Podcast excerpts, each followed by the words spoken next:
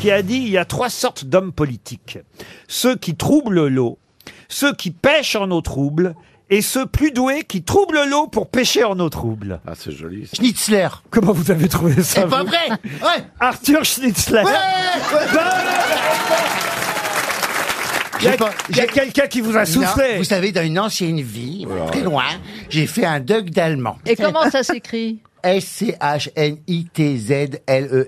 Bravo Vous voyez Tu sais comment que je m'en souviens Parce que j'ai été avec un Allemand pendant des années, et il y a un plat que j'aime Pendant bien la à guerre. Francfort qui s'appelle la schnitzel. C'est une escalope panée avec une sauce spéciale. Ah, dis donc, la culture vient de loin. hein. Et en plus, Franck, vous ne connaissez pas son allemand. Comment il s'appelait votre allemand Mustapha